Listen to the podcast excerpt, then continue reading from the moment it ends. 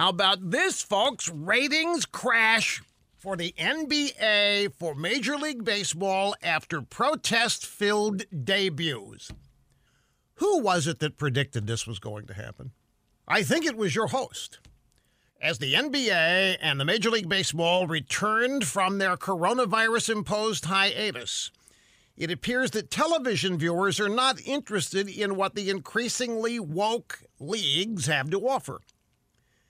With both baseball and basketball draped in all sorts of Black Lives Matter and social justice symbolism for their opening games, a substantially smaller number of fans tuned in to the rest of the week's games. The openers did okay, but after that.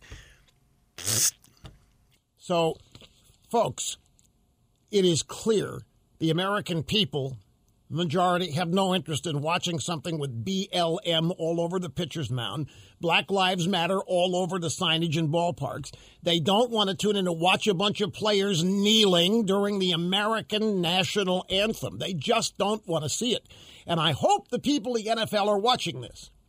I hope the people, the, I doubt it because I think Twitter runs American sports now.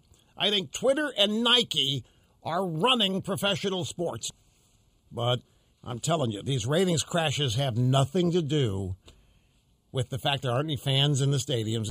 The American people just don't want to be preached to by a Marxist, pro communist organization while they are trying to get enthused and excited about the return of major league professional sports.